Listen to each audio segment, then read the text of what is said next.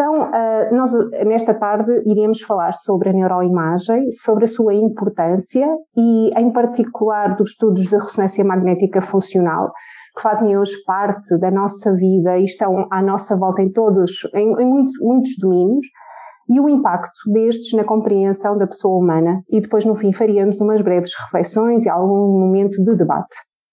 E eu começava por esta entrevista do professor António Damásio, feita há algum tempo, e aqui ele tem como título "Como as neurociências nos podem ajudar a compreender a natureza humana", dizendo que a nossa compreensão das emoções, dos processos de tomada de decisão, etc., estão muito ligados hoje à nossa compreensão das neurociências e têm um impacto enorme na nossa vida, modificando radicalmente a forma como nós olhamos, nomeadamente para o comportamento humano, dizendo ele que pode levar até uma mudança da forma como nós olhamos para o ser humano e a cultura. Salienta que, de todas estas áreas das neurociências, provavelmente uma das mais importantes é a neuroimagem, que nos permitiu olhar para o ser in vivo de uma forma completamente nova, diferente, e que nos últimos anos tem de facto revolucionado a medicina como talvez nenhuma outra área. E acaba por terminar esta entrevista dizendo que, apesar de todos estes avanços, tudo isto é de tal maneira complicado que parece quase um milagre que funcione.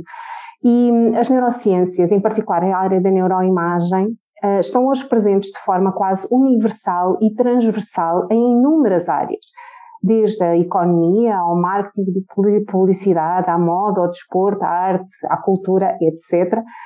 E em inúmeras publicações, provavelmente das áreas da medicina, onde mais textos têm sido publicados.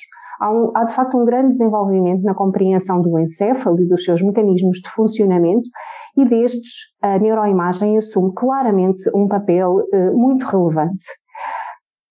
Há um crescimento exponencial do conhecimento do encéfalo, que se reflete numa maior compreensão da anatomia, da fisiologia, dos próprios processos patológicos que têm a ver com o diagnóstico de doenças e da forma como nós olhamos para o mapeamento pré-operatório, mas também esta área cada vez mais importante da ressonância magnética funcional para estudo de condições que não estão relacionadas com a doença, mas que tentam explicar todo o comportamento humano e até mesmo a cultura através da imagem do encéfalo e das suas funções.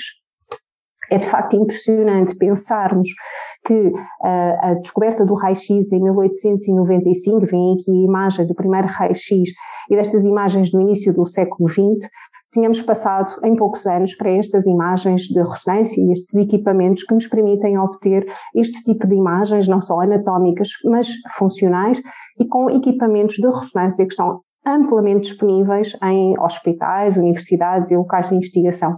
Portanto, num curto espaço de tempo, a evolução tecnológica nestas áreas é de facto impressionante. Nós conseguimos hoje obter não só imagens estruturais de elevada detalhe, mas também outros tipos de caracterização tecidular, estudar a vascularização, avaliar determinado tipo de substâncias e estudar de uma forma funcional o funcionamento do encéfalo, e cada vez mais utilizar com este grande número de dados e de imagens a inteligência artificial para poder analisá-las.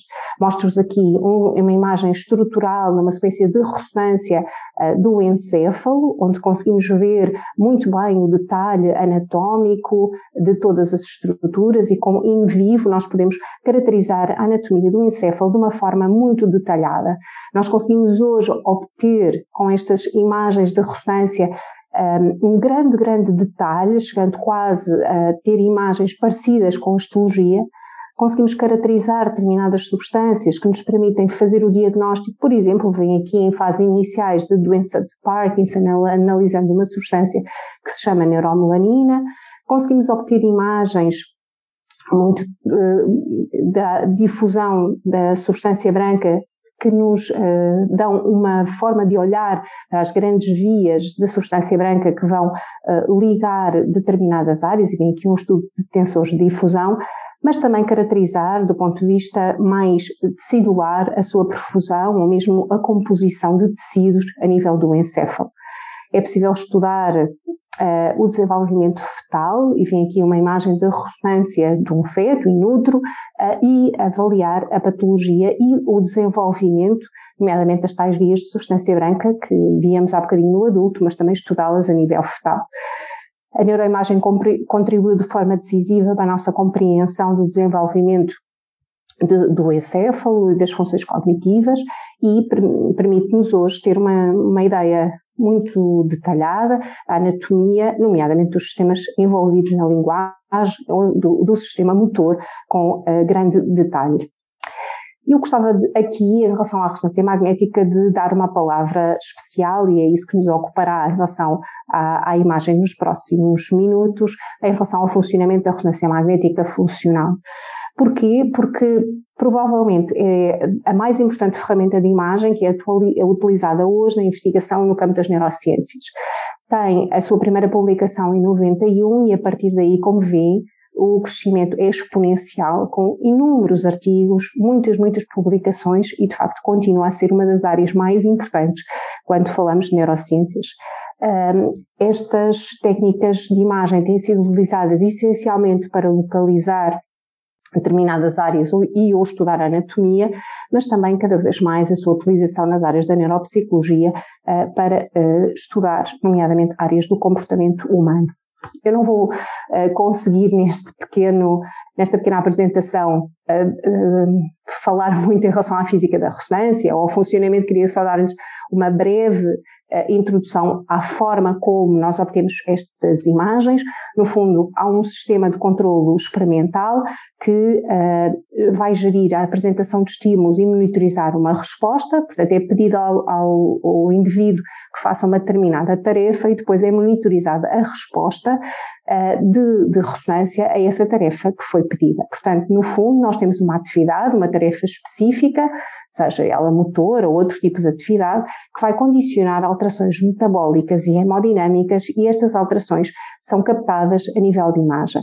Mais uma vez, não conseguimos neste curto espaço de tempo detalhar muito a forma como estas imagens são obtidas, mas isto relaciona-se com o aumento de consumo de glicose e de oxigênio, condicionada pelo aumento da atividade numa determinada área, que faz com que haja um aumento da oxiomodulina, e isto é captado pela ressonância magnética pelas suas propriedades. Nós fazemos vários desenhos experimentais e podem ser utilizados vários neste tipo de estudos. Os mais comuns são a utilização de uma determinada tarefa num bloco que se segue um repouso, e depois uma tarefa, um repouso, e é feita o registro da imagem ao longo de todo este tempo. É possível também utilizar a marcação de eventos, portanto há um determinado evento e é feita a aquisição da imagem e depois a sua correlação com aquilo que foi realizado. Este slide é apenas para lhes mostrar todos os passos de pré- e de pós-processamento que são necessários até obtermos aquelas imagens que são características da ressonância funcional. Portanto, veem que há aqui muito trabalho de computador, desde estes princípios simples até à obtenção da imagem, e mostro-lhes aqui imagens nossas de uma tarefa motora, de abrir e fechar a mão bilateralmente. Conseguem ver aqui as áreas da ativação a nível da região do córtex motor e a coativação cerebulosa, e como neste indivíduo que era destro há uma ativação maior no hemisfério esquerdo. Vem também uma tarefa motora de motricidade da língua, mais uma vez com as áreas correspondentes da ativação a nível do córtex motor. Em termos clínicos, este tipo de estudos de ressonância são muito utilizados essencialmente no planeamento pré-operatório, quando nós temos uma lesão que tem de ser removida e está perto de áreas que são eloquentes e estão associadas nomeadamente à linguagem ou áreas motoras, e vem aqui um doente que tinha uma lesão, e como a realização destas tarefas, nomeadamente em relação a áreas motoras, é possível planear a cirurgia evitando lesar estas áreas que poderiam deixar déficits nos doentes. Portanto, é bastante útil do ponto de vista pré-cirúrgico fazer um mapeamento destas áreas para se poder remover com maior segurança e com maiores margens as lesões.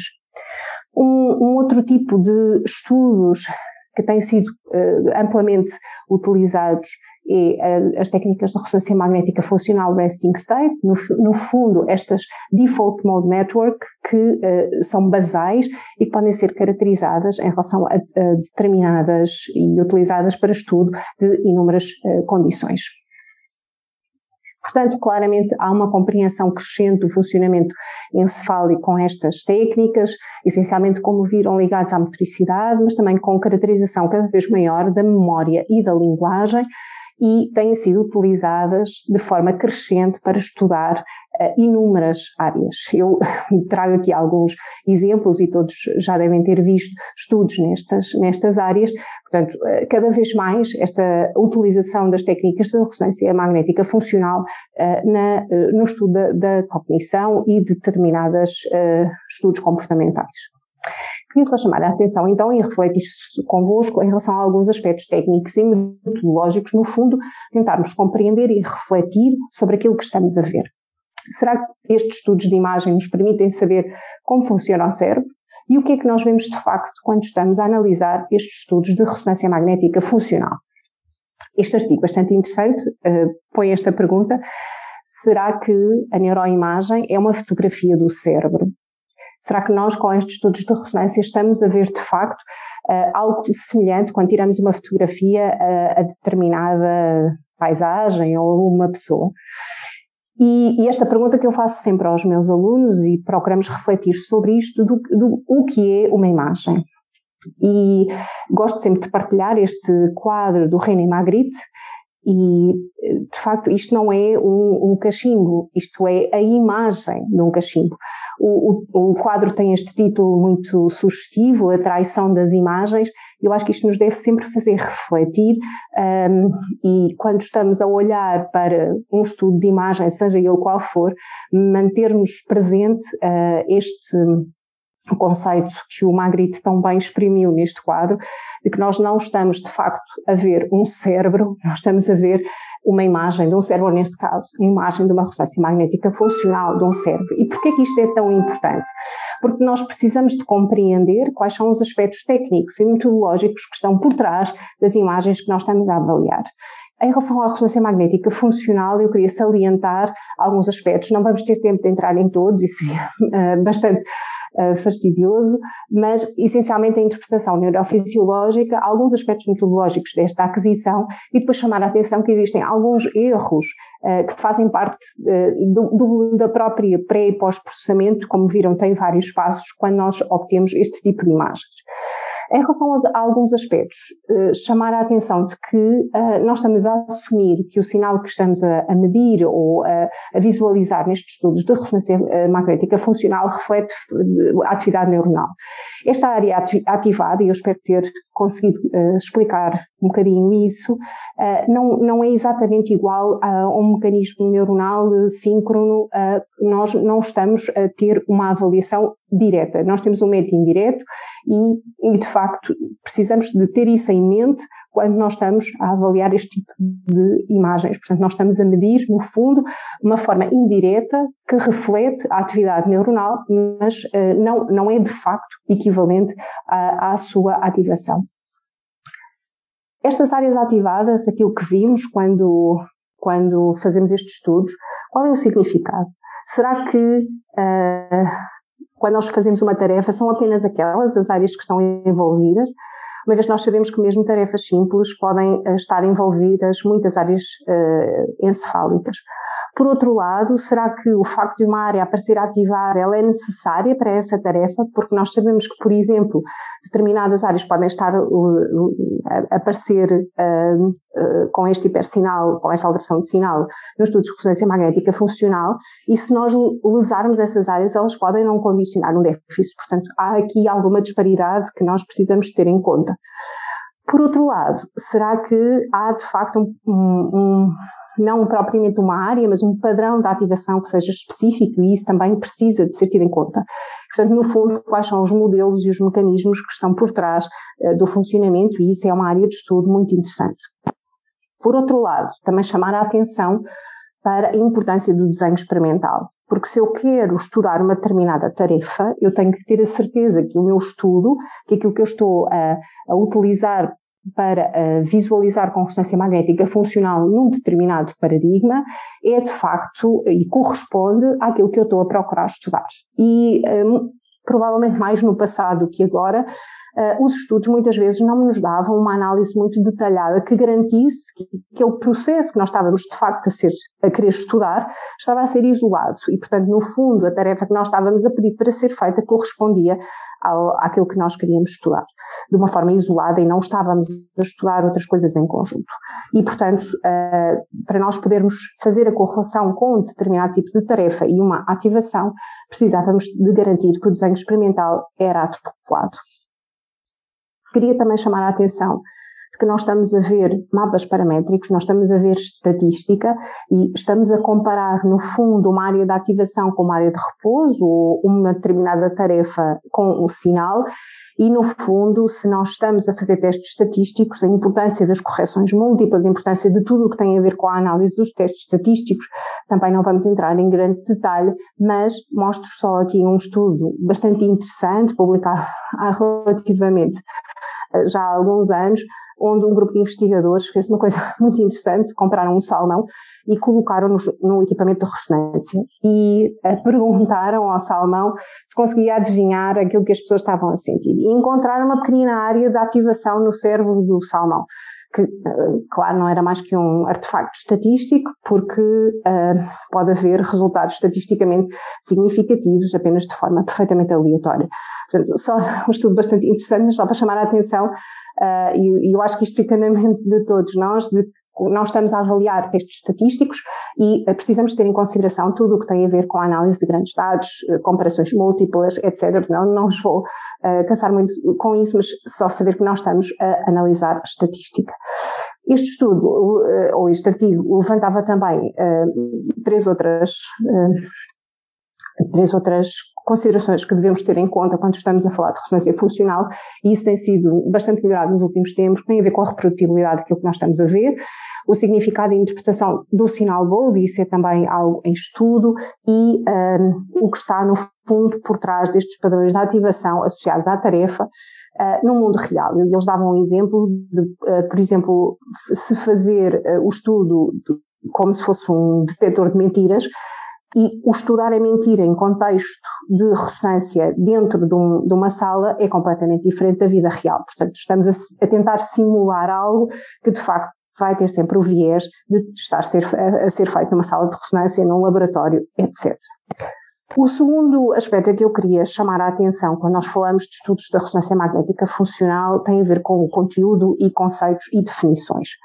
E surge esta pergunta de como é que é possível medir ou fazer imagens de conceitos.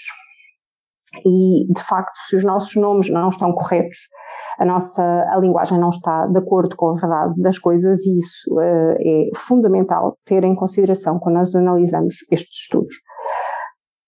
Como é que é, então, possível fazer ou analisar conceitos? E aqui o exemplo da inteligência ou da espiritualidade, se pensarem como é que eu consigo fazer uma imagem destes conceitos.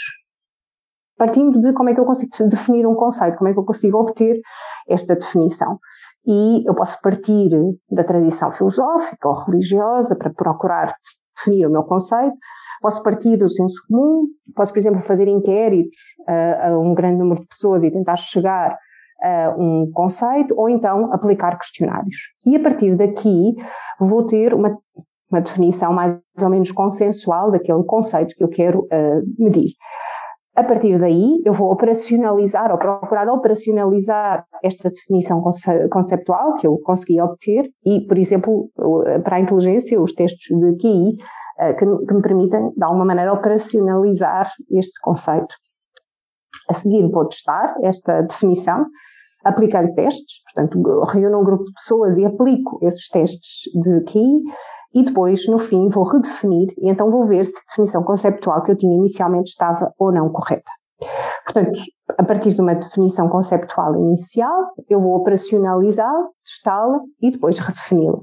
E a verdade é que isto vai levar a um círculo epistemológico e percebem todas as limitações que estão associadas a este problema, no fundo, de que eu estou a utilizar uma definição que eu depois vou eu própria redefinir. E isto é extremamente importante quando nós estamos a entrar com conceitos como a inteligência ou a espiritualidade ou outro tipo de análises que vão ver mais à frente. E isto é extremamente importante naquilo que se define como as neurociências modernas, que tenta combinar, no fundo, a biologia com as ciências sociais. E de facto, esta ligação dos conceitos com a realidade, como viram, é bastante difícil, e é preciso nós, quando estamos a fazer ciência, temos muito cuidado com a definição dos conceitos e não cairmos no erro de utilizar a ressonância quase como se fosse um método de frenologia invertida para procurarmos caracterizar o comportamento humano. E deixava aqui esta frase, de facto, relativamente à inteligência. Quando nós pensamos qual é o truque que nos faz inteligentes, talvez o poder da inteligência venha não de um único princípio, mas de uma vasta diversidade. Um outro exemplo, pegando numa tentativa de definição do que é sabedoria e de procurar estudá-la e fazer uma neurobiologia, se virem este artigo, é um bom exemplo disto que estávamos aqui a procurar explicar. Quando nós tentamos perceber como é que nós conseguimos definir o que é esse conceito de sabedoria, vejam o que os autores foram tentar fazer, e vão desde a definição do que são atitudes pró-sociais ou comportamentos, etc., etc., para depois tentar fazer uma espécie de uma correlação neuroanatómica destas tarefas. A verdade, e como digo, este artigo é bastante ilustrativo, isto passou para a opinião pública desta forma que vem aqui. O que é sabedoria, os peritos definem-na. E essa era uma das mensagens importantes que eu queria também deixar aqui bastante patente, é que a ressonância magnética funcional evoluiu de uma forma quase omnipresente para a opinião pública. Esta capacidade de nós provavelmente podermos ver o cérebro em ação capturou a imaginação popular, e a imprensa mergulhou, provavelmente como em nenhuma outra área da medicina, para estes estudos. Desde o God Spot que foi revelado, à fé no cérebro, a ressonância magnética funcional ser um detetor de mentiras, a podermos fazer imagem do amor, etc., etc., ou da empatia. Trago-lhes aqui só alguns breves exemplos de como a ressonância magnética funcional invadiu a opinião pública. Com esta proclamação de que a ressonância magnética funcional revela aquilo que realmente se passa nas nossas mentes, como vem aqui, ou que de facto é possível ver a natureza dos pensamentos nesta ciência que nos permite quase ler as mentes. E queria então refletir, no fundo, sobre o impacto que tudo isto tem na nossa compreensão da pessoa humana. A neuroimagem tem sido utilizada para sustentar teorias e abordagens em inúmeras obras, numa multiplicidade de áreas. Estes estudos são tomados quase como uma validação ou uma invalidação de uma determinada visão do mundo, aparecendo às pessoas como uma explicação sofisticada e com imensa autoridade científica para validar essas mesmas teorias. Ver é crer. E é muito interessante este artigo, em que o facto de se utilizarem imagens cerebrais quase que altera a forma como nós, até do ponto de vista científico, fazemos um juízo sobre determinado aspecto. Ou seja, esta crença de que quando nós temos uma espécie de uma prova visual com este tipo de imagens. E, portanto, é apresentada, quando nós apresentamos o estudo de imagem, nós aumentamos a avaliação do leitor sobre a qualidade do argumento, e é bastante interessante este tipo de reflexão. E, portanto, eu acho que há uma responsabilidade acrescida de todos os investigadores na área da neuroimagem quando apresentam os seus trabalhos, mas também da imprensa quando apresenta estes estudos, para que seja claro para quem está a ler, de facto, o que é que está por trás daquilo que está a ser apresentado. Este impacto na compreensão da pessoa humana passa-se a dois níveis, não só individual, mas também de forma coletiva, na forma como nós compreendemos a pessoa humana.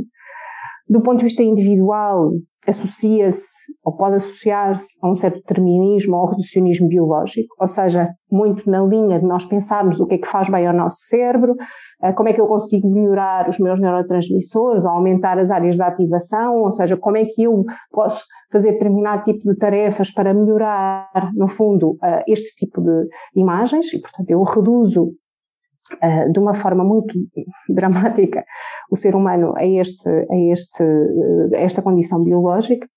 Por outro lado, a compreensão de características como determinadas pelo cérebro, ou seja, o nosso comportamento, a realização de determinado tipo de atividades é imutável e não depende da vontade do próprio. E são apresentadas às pessoas respostas fáceis para problemas complexos. Parece que é bastante simples, eu faço um estudo de ressonância e obtenho uma determinada resposta para problemas que de facto são bastante complexos. Do ponto de vista coletivo, também a forma como se compreende a pessoa humana, e aqui é bastante influenciada pela neuroimagem. Eu saliento duas áreas que têm a ver com o livre-arbítrio, a free will e a responsabilidade de cada um, e da forma como estes estudos têm tido um impacto na maneira como nós olhamos para esta responsabilidade. E o grande problema é que eu não vou entrar, mais uma vez, porque é o mundo e nós não temos muito tempo, da relação entre a mente, cérebro e corpo. De facto, há aqui uma tentativa das neurociências em que a neuroimagem desempenha um papel muito importante na tentativa de explicar todo o comportamento humano, o ser humano, a cultura, através da imagem do encéfalo e das suas funções, com a identificação da subjetividade e da identidade pessoal ao encéfalo. Portanto, este brain, o encéfalo, é usado implicitamente para conceitos como pessoa, indivíduo ou self. E temos aqui, no fundo, uma espécie de neurodeterminismo que procura explicar e prever o comportamento humano.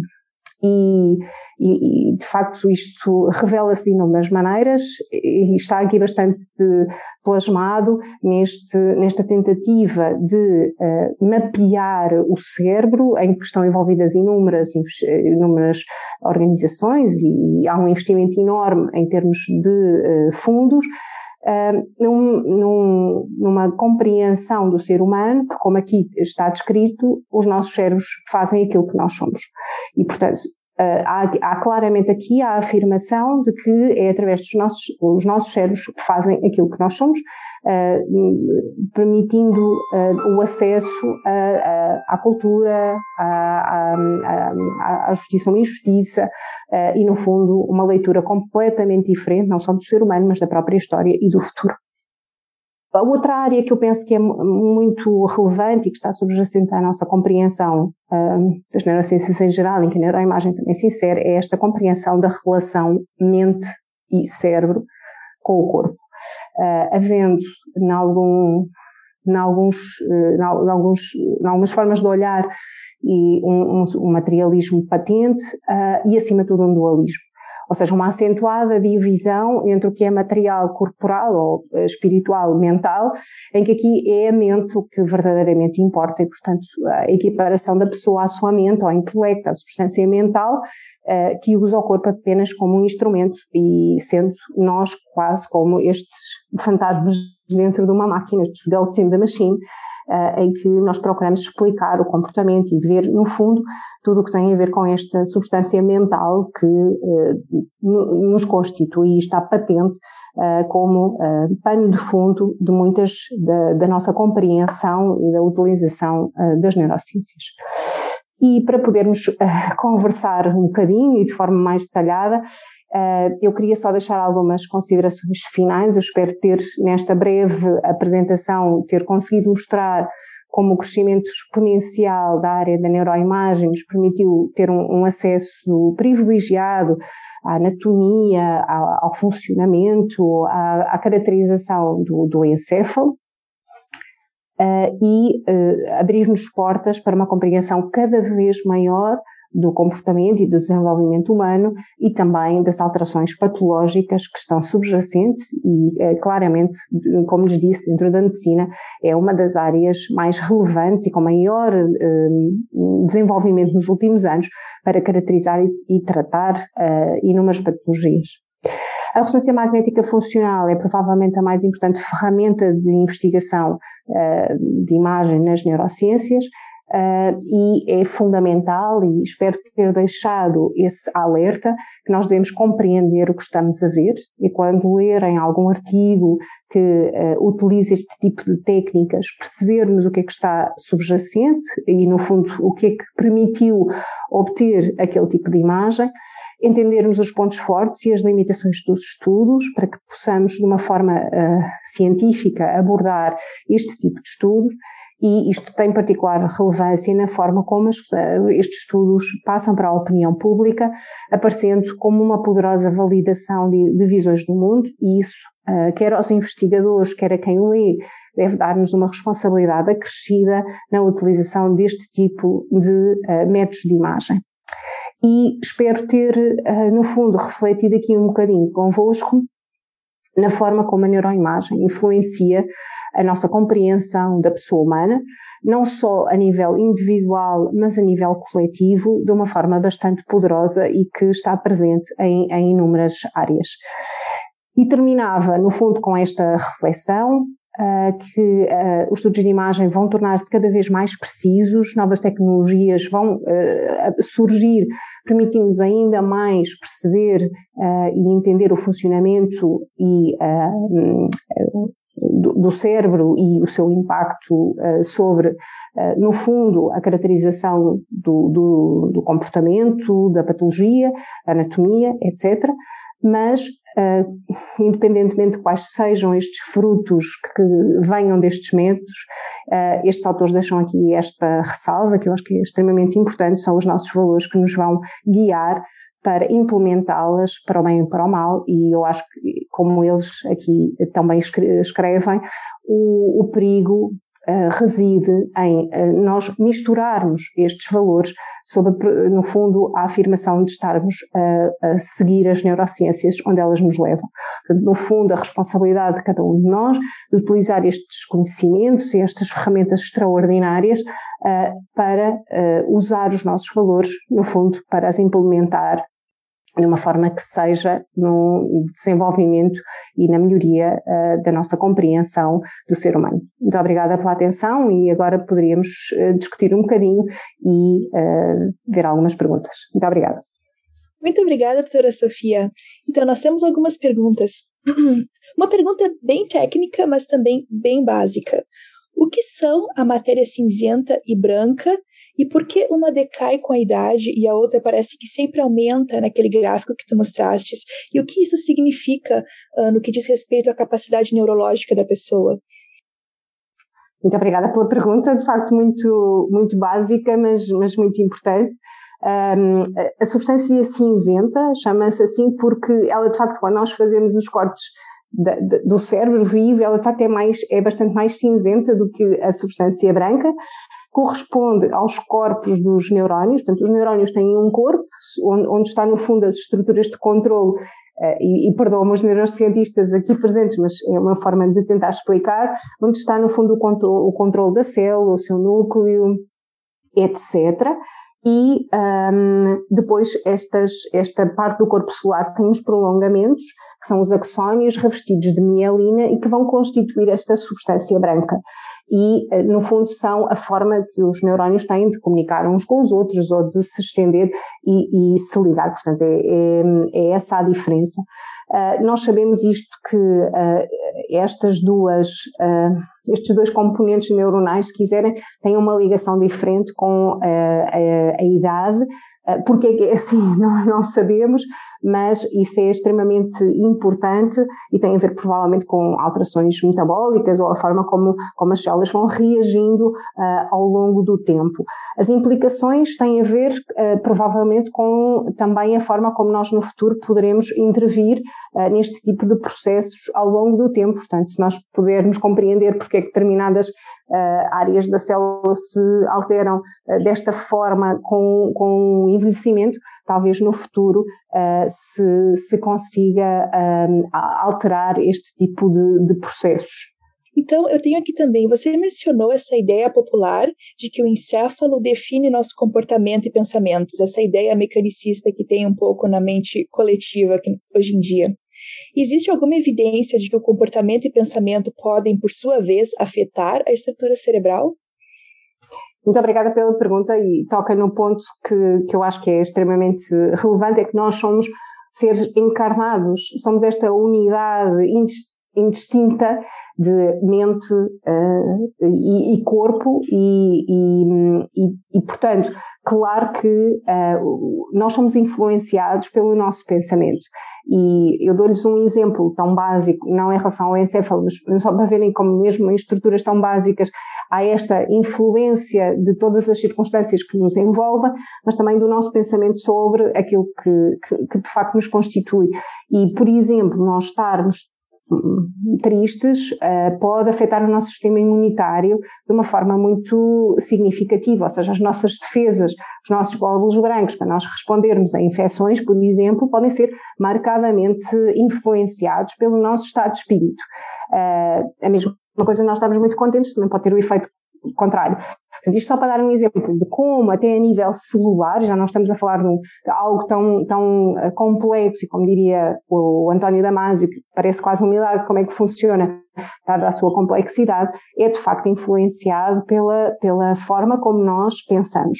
Um outro exemplo, dando aqui um salto gigante, a forma como nós sabemos que as nossas funções cognitivas são influenciadas, por exemplo, pela relação com os outros. Ou seja, uma pessoa isolada, que não tenha nenhum tipo de contacto com outras pessoas, tem um declínio das suas funções cognitivas que é mensurável. A mesma coisa, a nossa interação com os outros melhora as nossas funções cognitivas, isto, por exemplo, em doentes com demências, etc, etc. Portanto, só para lhe dar exemplos práticos de como esta relação é extremamente presente e real, e no fundo salientando esta ideia que eu procurei passar, de que nós somos uma unidade e não este dualismo que muitas vezes estes conceitos estão subjacentes às neurociências. Sim, isso, e também seguindo nessa mesma linha, nós vemos, por exemplo, que pessoas com depressão ou ansiedade têm marcas, têm alterações no seu encéfalo, no seu cérebro. E aí tu dizes que uma pessoa que está isolada mostra essas alterações, mas nós temos como dizer o que aconteceu primeiro, a alteração fez a pessoa se isolar ou o isolamento criou a alteração biológica? Nós sabemos que, por exemplo, o isolamento criou alterações, não só biológicas, mas do próprio comportamento e do próprio processo patológico, por exemplo, em relação às demências. E nós vemos isso agora, há alguns estudos sobre isso em relação, por exemplo, ao Covid e às áreas de isolamento, portanto, não associadas à infecção, mas só pelo facto das pessoas estarem isoladas e não terem nenhum contacto, como isso influenciou, nomeadamente, o declínio das funções cognitivas em doentes que tinham um processo patológico. Portanto, não é a base, é a consequência também. E claro que nós sabemos que determinadas características biológicas, genéticas, encefálicas, são determinantes para determinado tipo de comportamentos ou determinado tipo de... Portanto, há aqui uma relação muito unificadora de tudo isto que nos constitui como um todo e que não pode ser separado. Sim, sim, não, eu acho que isso vai bem em relação com a pergunta que MAP Rodrigues nos enviou. Se nós pudéssemos fazer um mapa neurológico e um mapa genético, se isso nos diria exatamente a personalidade de uma pessoa. Muito obrigada pela pergunta. Eu espero ter, de alguma forma, ter deixado essa inquietação, que provavelmente não, que nós somos muito mais complexos e muito mais do que só o nosso genoma ou só o nosso mapeamento cerebral.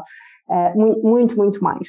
Primeiro, se isso é de facto execuível e possível, e por outro lado, nós, no fundo, somos muitíssimo mais do que qualquer uma dessas realidades. E eu acho interessante ter ido buscar essa comparação, porque acho que em relação às neurociências houve aqui, no fundo, algum caminho parecido com o que houve inicialmente com a genética. Ou seja, nós acharmos que, pelo facto de conseguirmos codificar o genoma, que íamos ter acesso aos mistérios do ser humano, ou que íamos conseguir compreender na totalidade. Ou seja, se nós estivéssemos na posse dessa informação, que íamos ser capazes de compreender todos os mistérios que estavam por trás do que é o ser humano. E eu acho que essa tentação existe também nesta tentativa de mapear o cérebro, ou seja, se eu conseguir compreender e entender tudo, o funcionamento, a anatomia destas áreas, etc, etc, eu vou ser capaz de compreender os mistérios. Portanto, acho interessante essa ligação, porque a tentação é um bocadinho a mesma de fazermos essa ligação, achando que se nós conseguirmos compreender tudo isso, conseguiremos, no fundo, aceder ao mistério do que é o ser humano.